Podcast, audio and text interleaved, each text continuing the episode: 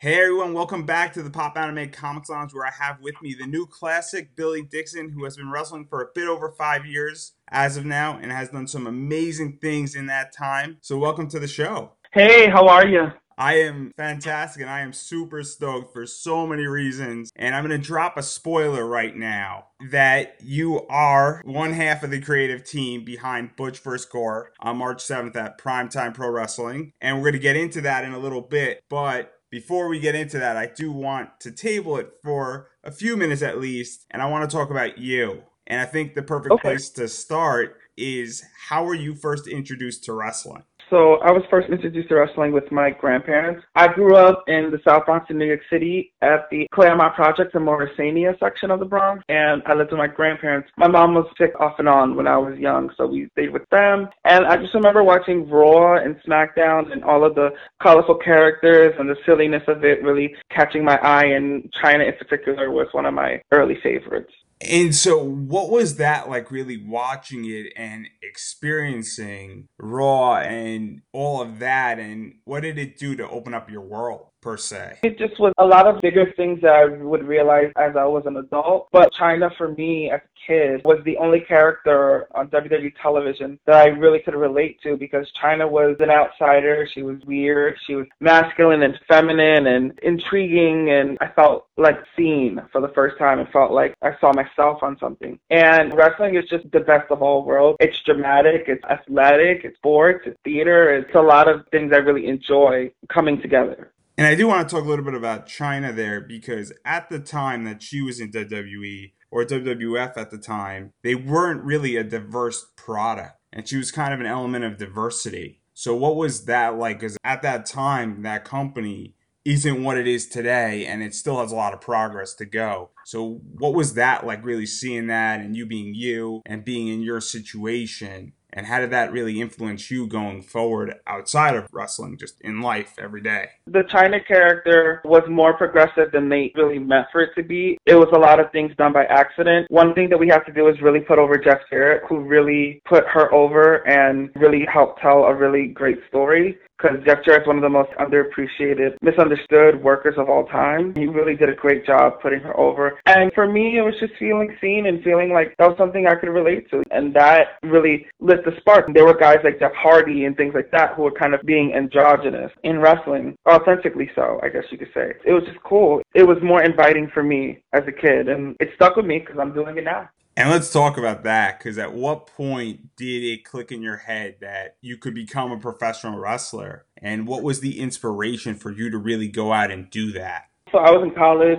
I was forced to go to college. I didn't want to be there because I didn't know what I really wanted to do. And I was in the middle of an exam and I had saw Sasha Banks wrestle not too much earlier before then. And I was just like, you know, I think I could do this. I remember being very emotional after watching her wrestle. And I quit college and I looked for wrestling schools and then I started training. Yeah. And what was the reaction to your parents and your grandparents for you just kind of saying, this isn't for me and I'm going to go do something that I'm assuming at the time would be looked at at a little bit crazy for the average person?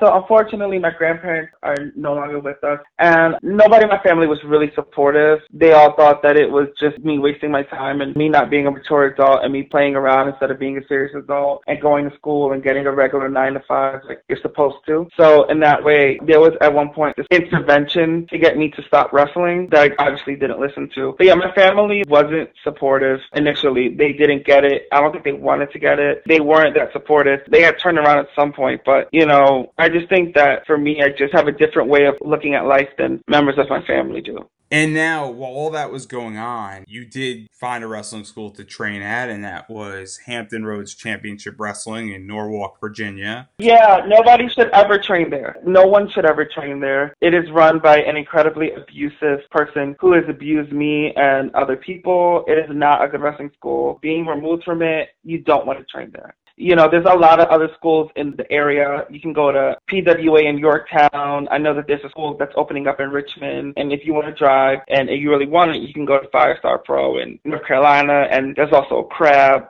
that's not a good school. Sorry to cut you off. It needs to be said. Oh, please, because we were going to hopefully talk about that, in which that obviously there are good wrestling schools and then there are nightmare wrestling schools. And so, what was that entire experience like for you? I mean, I think you said it all, and we don't have to go too far into it unless you want to. But when did you get out of that situation? Because it sounds horrific. So, yeah, within the first month or so of me training, first two weeks, I believe, I was abused and it was just not a good situation. It was kind of like a cult like mentality where, you know, the owner of the federation and the school, just everybody would give money, time, energy, effort, and nothing was good enough. And people were just always being berated and group text messages and all these things. Unfortunately, the guy who ran the school was not finished training, so he was teaching people a lot of the wrong things, unsafe things, and it just wasn't a good environment. And I remember realizing that I met one of my best friends. I met a lot of good friends that I have to this day. But I remember when I met my best friend Falcon, he and I were talking and he was just like, man, you got to get out of here. And the one thing I knew was that because of the area because of him being a NACA promoter, the stench of that company would be on me. So what I had to do was basically come up with a plan to up my profile there and then be able to use that to go other places. And once I was able to go to other places, then I never had to come back. And I accomplished things there. Whatever I was their heavyweight champion, I helped them gross their biggest gate ever in company history and one of the biggest gates in Hampton Roads, Virginia history without the use of a WWE name or NXT or TNA, AEW, whatever the fuck. And it came to a point where I was upping my profile and I knew that I didn't want to be around an abusive environment and I had to go. So I told a couple of kids, like, hey, I have a connect at this much better gym you can train at. Maybe we should start training there. And I left. And the one thing I will say about that place is that there is a trainer there. His name is Kevin Weston. He is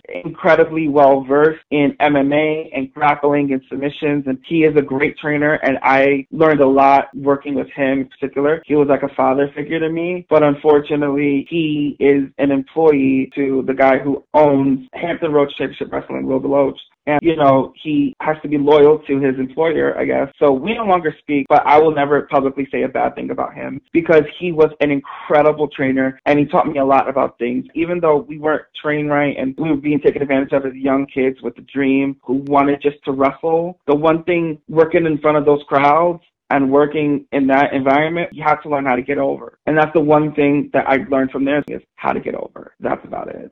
And speaking outside of that promotion, which we're not going to mention their name anymore because it doesn't sound like it's a healthy place, what was it like to go to other promotions and other training grounds and be treated with at least some dignity as a new wrestler and as a young wrestler? You got to put in your time, and I don't think we're disputing that, but what was it like to be treated with respect and dignity the right way? Totally cool. Part of my upbringing in wrestling was that promoter would be like, everybody's gonna job you out and treat you like shit and sift you and take advantage of you. And I trained at places and it was fine. And I was treated with respect and given like decent criticism and like, here's how you do this. One of my best friends, Jared Evans, has trained me to become a better wrestler. And when you're in places where people just want to see you succeed, there's nothing like it. And wrestling schools should be healthy environments. I'm all about tough love and I'm all about tough criticism. Like when people ask me my opinion, opinion, I do not hold back because it's not helpful to them. If you want to hear the truth, you're going to hear the truth. But when you are making people feel like they have to support you financially and they have to drop everything they're doing to help you and they have to be indentured servants, that's not healthy. But it's great when somebody is given the tools to succeed and that person doesn't have to question the motives of the person that is training them. And also, the other part of training that really isn't spoken about, a lot of training happens on the road. So, what is that like really learning by just being in the ring and traveling and speaking other wrestlers and wrestling other wrestlers? Because everybody has a different style the best teacher is experience. Luckily, in my career, I've wrestled a lot of diverse talents with different skill sets, different experience levels, and levels of exposure. I got to wrestle C.W. Anderson, and that was a great experience, and he taught me a lot about the intricate footwork and things like that. I got to wrestle a couple people that have gotten WWE tryouts and things like that, and talk to me about what is expected on that much of a level and the things that you need to do that people that work for major companies are looking for. I got to work with wrestlers with with no experience and figuring out a way to carry someone who has very little experience to be entertaining is also experience. And also, like, when I talk to people I work with, I always ask them, what was your opinion? What did you think? And hear what they thought of the match. And if we both feel good and fine, I watch the tape. And then I'm always on the road with my friends, and I call it a house now because we travel together. But we all watch each other's matches and we give different perspectives. Because when you're wrestling in front of a crowd of 100 people, that's 100 different perspectives. So why not get as many points of view? And then you kind of see where are some of the common things that people are saying, and that helps you up your game. But there's nothing like wrestling regularly in front of crowds. And talking about wrestling, because I kind of want to get into a bit of your career here. And one of the things about you that's unique is that you have wrestled in what I call safe havens. And I'm saying this a little bit nervously because I don't know if it's 100% appropriate, but there are very few promotions in the United States that are specifically safe havens for the LBGTQ community. And one of them is Matter of Pride, and the other is Capital Wrestling. So, what was that like getting to wrestle in those places, which really project unity? And I think what culture threw it out where wrestling is a uniter, not a divider. So unfortunately, I no longer work for both companies for reasons I'm not at liberty to discuss because it doesn't involve me. But within speaking within my experience when I was there, I was given the opportunity to do the best I could with what I was given. And the one thing that I didn't have to worry about was sexual orientation being a barrier. Because if a company is LGBT, you should expect that there aren't big issues there. Now, for me, I think one of the things in my career that has been a really interesting struggle is I think with this LGBT movement, movement is I kind of am a little bit of an outlier because the way I look physically, I think people think one way, and then how I really am is diametrically opposed to how I look. And I think that people have a hard time booking me and understanding the kind of character that I am because I'm kind of right smack dab in the middle of the whole masculine feminine spectrum. And I am a super heavyweight, but I get over wrestling more so like a small guy in the baby face kind of thing. And it's been difficult to get over. And the one thing that is undeniable about the work I did at A Matter of Pride, there were a lot of challenges creatively there. 150%. If I were to compare it, and this is not me blowing smoke up my own ass, think Becky Lynch I wasn't supposed to get that over there. I wasn't supposed to become one of the top players there. And fortunately for Becky, Becky got her big day. But that never happened for me there because I wasn't the kind of LGBT performer that was supposed to succeed there. And that's okay. Every promotion has a right to have their vision. But luckily, during my time there, I was giving opportunities that were given to me begrudgingly, but I knocked them out of the park and it really helped me get to the position that I am now. And I do want to blow smoke up your ass because there's a few things I want to talk about. And there's a few people I want to talk about that I think you had amazing matches with. I think Eddie McQueen was one of them. I think Effy in your big gay street fight. We mentioned Jared Evans is a good friend of yours. Those three I thought were really great matches. And you had a few matches with Eddie McQueen. So what was it like really getting to face those guys? Well, thank you, first of all. And those are three people that I think are incredibly talented and I think have a great understanding for what they are in the business in different ways. There's different kinds of performers. Eddie McQueen was so much fun because we got to have like a divas feud. It was catty, it was cat fights, makeup, and then a haircut, extreme makeover, and that was so much fun. To tell a story where we just don't like each other and we're gonna keep fighting until we humiliate each other in the worst way. And also with Eddie McQueen, I guess you could say his gimmick is close to like being a hairstylist, cosmetology. He does that in his life outside of the ring. It was great to put him over in the She Makeover match and for him to shave my head because to me it was just like these are the kind of matches that Eddie McQueen should be having. Jared Evans is one of my best friends in wrestling, and I would say in the top 10 most underrated professional wrestlers on the East Coast. Great mind for the business, great mind for matches and psychology and understanding structuring of a match, and everything he does in a match makes sense and has a purpose. And it was a pleasure and a great working experience to work with him. Because not only was I working with a friend, but I was working with somebody I had immense respect for. And in our match, I'm so proud of that one. He really pushed me to my limits and made me do things that I wouldn't have done and made me a better wrestler for have working with him than I was before we got into the ring together.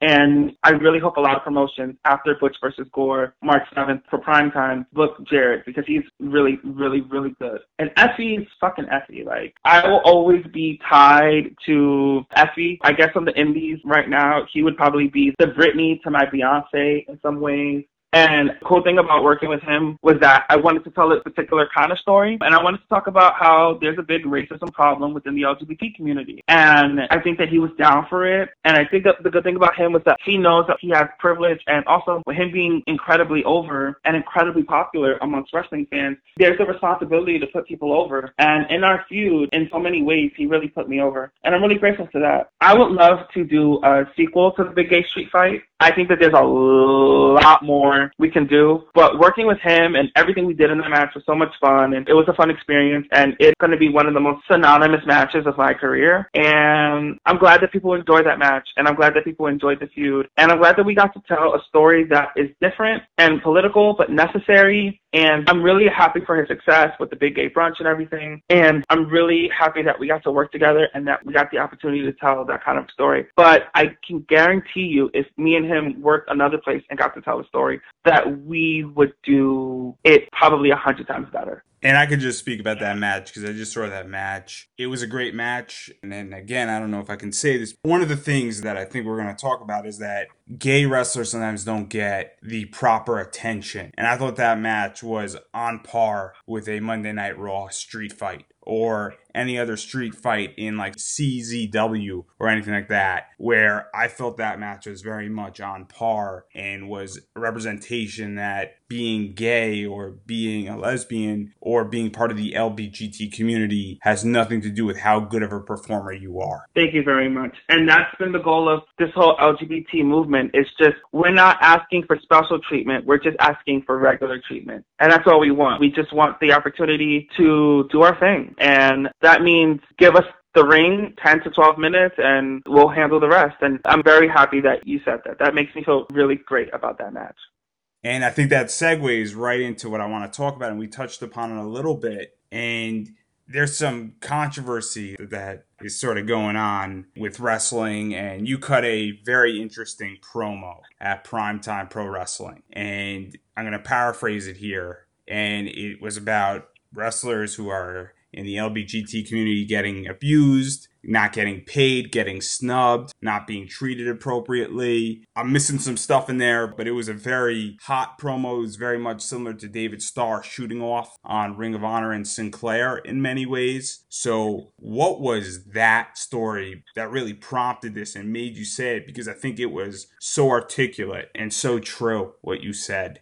Well, thank you for the kind words about the promo. I was just told when I walked into the building that I'd be cutting a promo for Butch versus Gore and to speak from the heart. And that's what I did. And I am incredibly grateful that a lot of the work that I do for the LGBT community is behind the scenes in wrestling, help LGBT wrestlers get to and from a show. If I had the weekend off, I've driven people to shows. I've helped people get booked. I've helped people get paid. I've given people little things here and there. And that doesn't make me like Mother Teresa, but there is this sisterhood that was formed at a matter of pride and that continues to this day, whether or not we work there. And one of the things that really bothered me was the common thread of there being elements of sexual abuse amongst LGBT wrestlers. It really made me uncomfortable and it really upset me. I myself am a survivor of being raped and sexual trauma at different points of my life. And around the time that I was really hearing about this stuff, was around the, I don't know if you're familiar with the Larry Nassar trial, which he was the doctor for the United States gymnastics team. And he was a doctor that did massages and exams. And he sexually assaulted, I think, over a hundred young girls. I remember watching that on CNN, the coverage, and just being like, enough is enough. It's time for a change. And in 2018, I started going to therapy and figuring out what to do about my assault. And then later that year, hearing stories about that, to this day, hearing stories about LGBT wrestlers being forced to those conditions. Then hearing about a lot of gay promoters paying gay wrestlers like shit, straight promoters paying gay wrestlers like shit.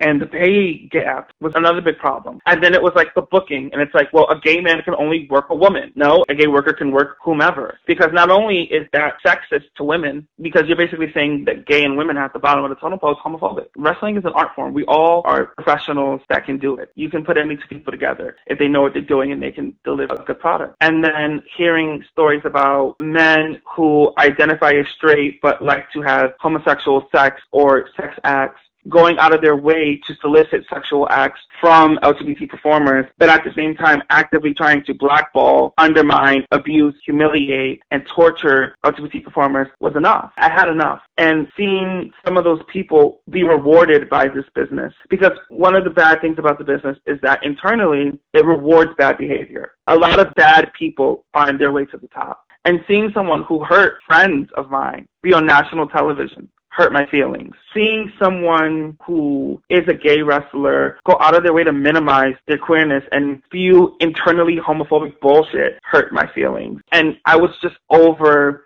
trauma bonding instead of bonding about our love of wrestling and about funny memories. Don't get me wrong, like we have great times together. When you get a bunch of queens in a locker room, it is a riot. It's a great time. And it's one of the things I miss the most about working at a matter of pride was the locker room. Great time, family atmosphere. We have a good time, but I noticed that we would keep sharing the same kind of stories.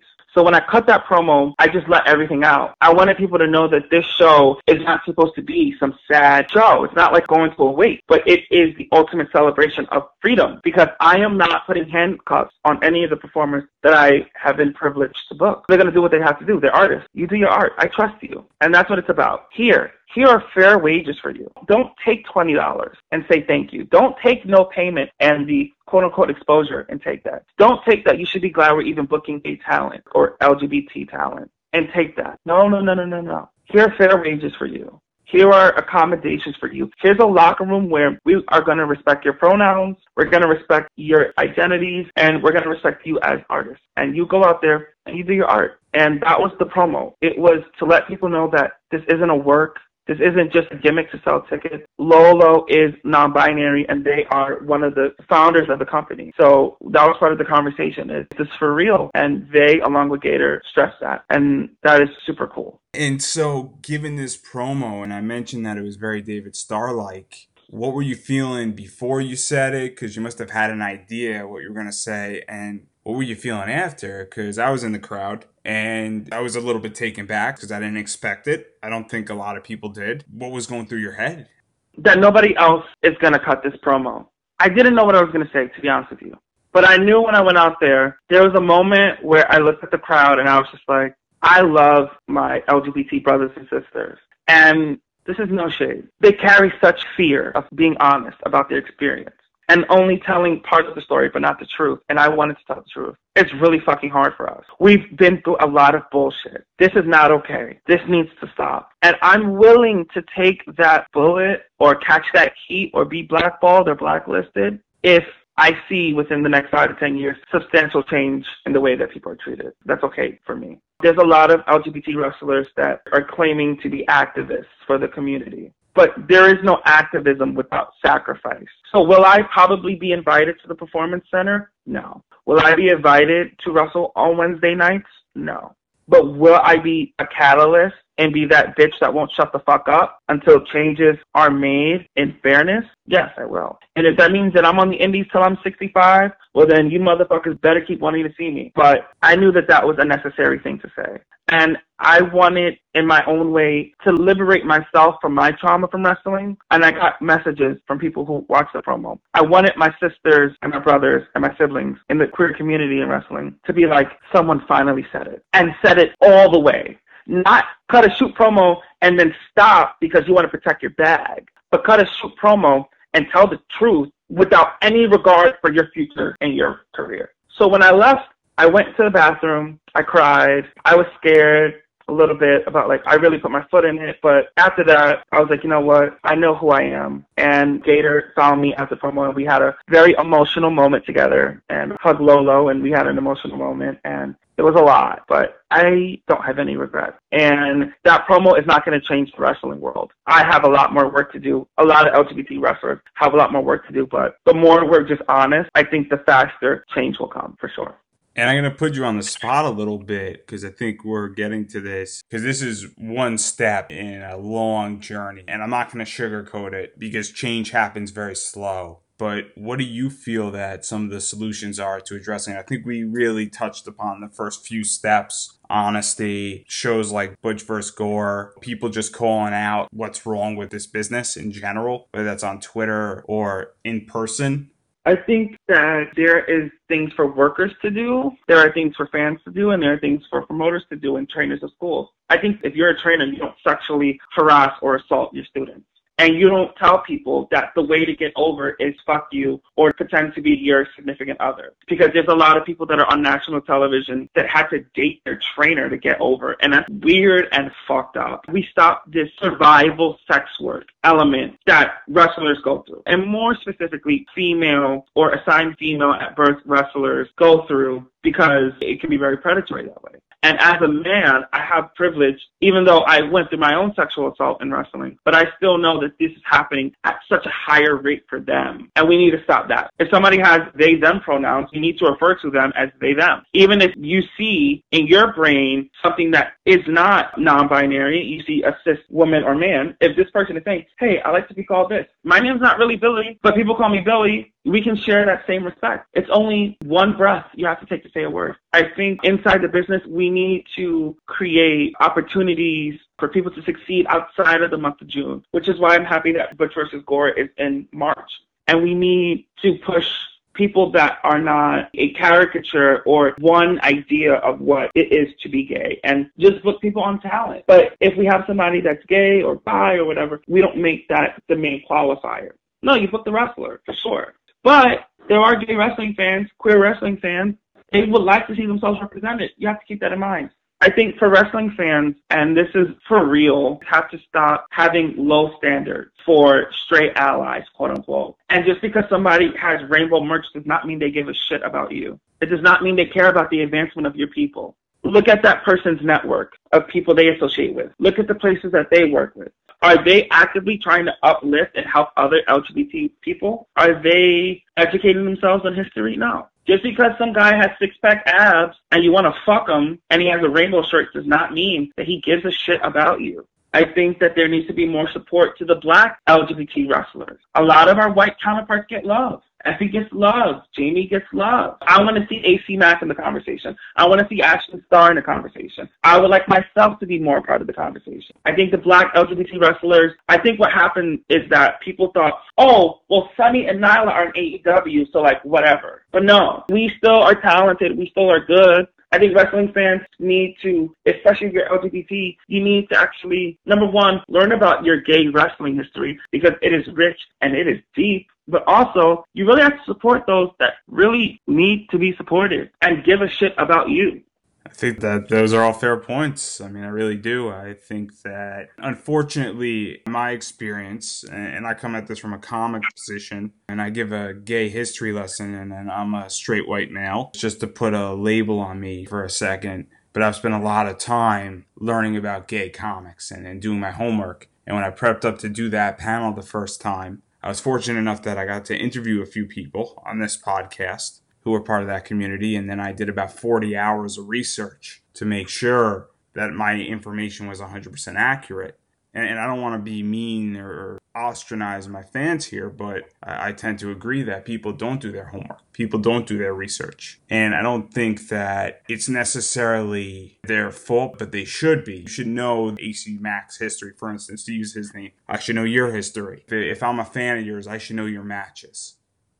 But having said all that, and this is a hot issue and it's a very passionate one, I do want to talk about something a lot more cheerful. And this, this is how we're going to end the show in the next segment here is let's talk about primetime wrestling is doing something awesome where they're having Butch versus Gore. And you are one half of the creative team, and that I believe was announced in the November show of 2019. How did that come about? And this is DC's first LGBT Pride wrestling show, and it's quite exciting. It's in March and not in June. And so how did all this come about and what was that like? It was a really cool opportunity. Lo and Gator had approached me and asked me if I would like to do this. Immediately, I said yes, and I was so honored. I've written shows for promotions before. I've done a lot of behind the scenes work, but I never got the credit I deserve. And to be given credit for contributing creatively and administratively, so grateful. And some of that I just want to also give is you're creative. You're going to be on the show. You're a booker. You're a matchmaker. You also are signing talent.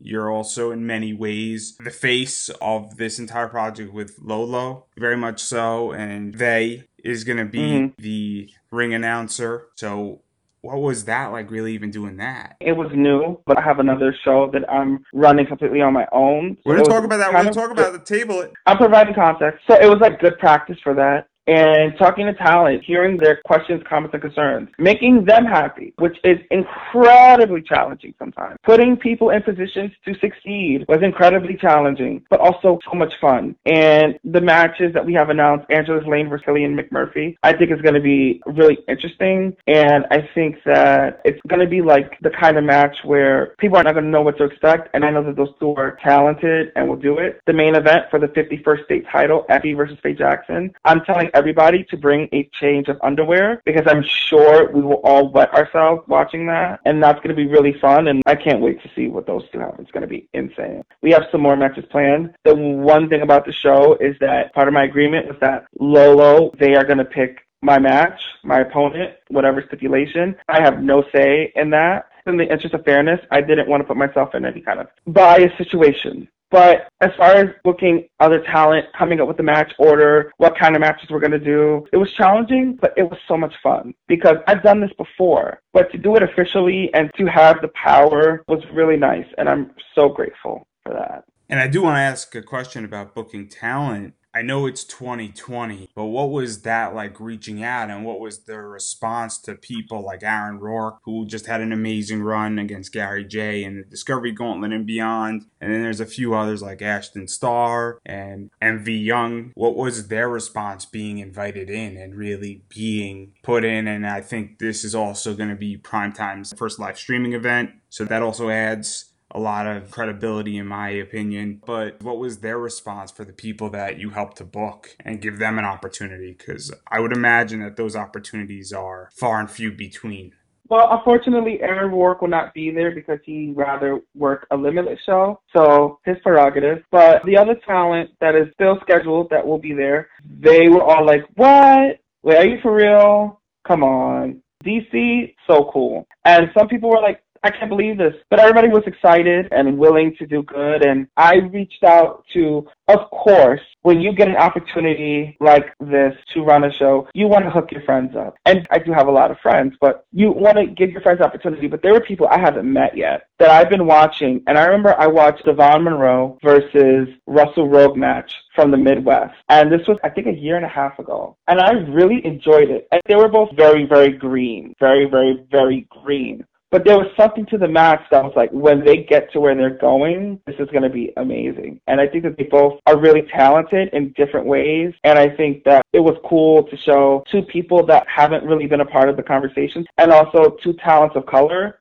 And it was cool to have them. You have Erica Lee, who is amazing, who I consider my daughter in wrestling, who I love very much. Jared Evans, we already talked about him to death, one of my closest friends. He's a key and a cackle. You have Effy, Faye, Ashton Starr, who's criminally underrated. And then there's Still Life, and they are incredibly talented and very interesting. I remember the first time I watched them wrestle, and I was just like, I don't get it, but I know I'm going to, but I like what I see. And I think Still Life is so dope. If you have not seen Still Life, go and watch Chikara and go watch the Lions Cup because that was amazing. And Still Life's matches with Blank are great. So those matches are fantastic. And I think one of the taglines for this entire thing is there's a bunch of people on the card that people don't know. And I know about half the card according to the poster. And I think what's going to happen is that the audience is going to have 15 to 20 new favorite wrestlers by the end of the show. Yep.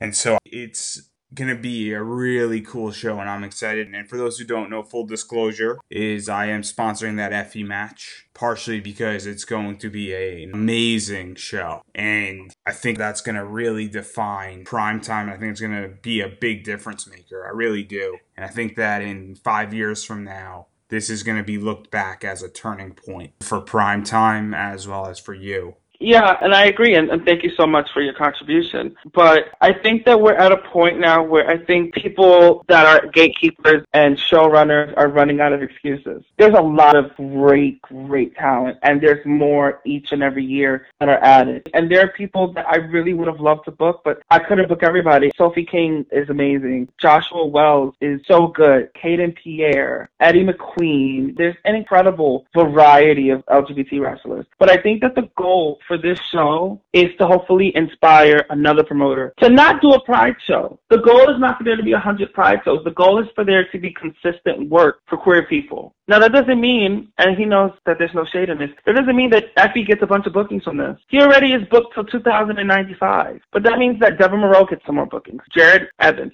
Erica Lee. These people get more opportunities. So the show is about all of us but I really want to drive home that there are so many people that you've never heard of that also really would like new opportunities and they get a piece of the pie too. And that's what we want. We want our piece of the pie. So we'll start by making our own, but we want and we deserve and we are showing you that there's no excuse why you can't. And also with primetime, I think this is important to reiterate is just because Butch vs. Gore is a pride themed show and really giving opportunity to the LBGT community, this doesn't mean that other primetime shows don't keep that in mind as well, and so on and so forth. And I think that's really important is that this isn't just a show, this is an ideology for primetime. It's a good one, and change is important, and that this is a good thing for wrestling. Hell yeah any given primetime show, at least 50% of the roster is queer and at least 50% of the roster is women, and a big sizable part of their roster is people of color. I mean, the world champion, O'Shay Edwards, and the tag team champions, Eel O'Neill and Jordan Blade, the kings of the district, are both black, and Jordan is proud bisexual. So that representation will always be there at prime time because that is part of the fabric. And you can't say, well, I'm going to randomly put people. Representation has to be intentional. So you have to intentionally look at the scene and see who you want in. And that's the goal. The goal is just people are talented. Let's give people the opportunity. I think that's a perfect place to stop, but I do have three more questions, and it's involving Butch vs. Gore. I know that tickets might, as we're speaking, be completely sold out, or there might be like five left. So, where can fans buy tickets if they want to buy them? Where can fans get on a waiting list? Where can fans view it? Where can fans become a part of it? And anything to become involved with this show on March 7th. I think we have less than 15 tickets left, which is so awesome. Thank you so much to the Capital Region that is coming out to see us on March 7th at the DC Brau Brewery. If you cannot make it, because there is no waiting room, because part of the ticket and part of the seating will be towards kids and LGBT organizations, youth groups, homeless shelters. We wanted to give them an experience that they won't forget. But if you have internet connection, you can watch us when we stream live, darling, live on IWTV, and that'll be really cool to stream live. And then there's other primetime shows that will be in the area that will feature many of the people you see. Ronnie Nicole, MV Young, Mark Adam Haggerty, Danny Jordan, Faye, AC Mack, Still Life, Effy. So there's a lot of cool people that will be here. So you can watch the stream live and get the replay or hustle to get those last little bit of tickets. But we thank everybody for supporting this show and the strong message that we want to put behind it. And then beyond prime time, I would also like to give you an opportunity to promote yourself. Do you have a Twitter, website, shirts, places you'll be wrestling, or is Paris burning yet? So if you want to follow me on social media, I have Twitter and Instagram at the Billy Dixon. I'm working on my pro wrestling tee store. It will probably be ready by let's say March 1st. I'm working on some designs, some cool stuff. I published the page. Paris is bumping takes place Thursday, June 18th at Denizens Brewing Company in Silver Spring, Maryland, which is pretty much DC. And it is a no ring death match and a ball, which is if you've ever watched Paris is Burning, which title is inspired by, or Pose, it's where people vogue and dress up and dance, and it's like a competition. And that is my magnum opus, my big contribution to the wrestling world, Thursday, June 18th. Paris is Bumping does have social media. You can follow Paris is Bumping at Paris is Bumping on Twitter and Instagram. And I will be wrestling at a bunch of different places. So you can check me out at all the places on my social media. And the library is officially closed now. But if you like my podcast, you can subscribe on iTunes, SoundCloud, and anywhere else where you listen to your podcasts. And while you wait for next week's episode, you can find us on popanimecomics.com for articles relating to anime, comics, and wrestling, as well as give me a follow on Twitter at Pop Anime Comics, on Facebook at Pop Anime Comics, on Instagram at Pop Anime Comics, and you can purchase my shirt at ProWrestlingTees.com. Just type in Pop Anime Comics on. It is an elf holding a steel chair, and she does not want to have to come to your home and hit you with it. So please save yourself the trouble of injury and buy it. And until next time, everybody, have a wonderful week.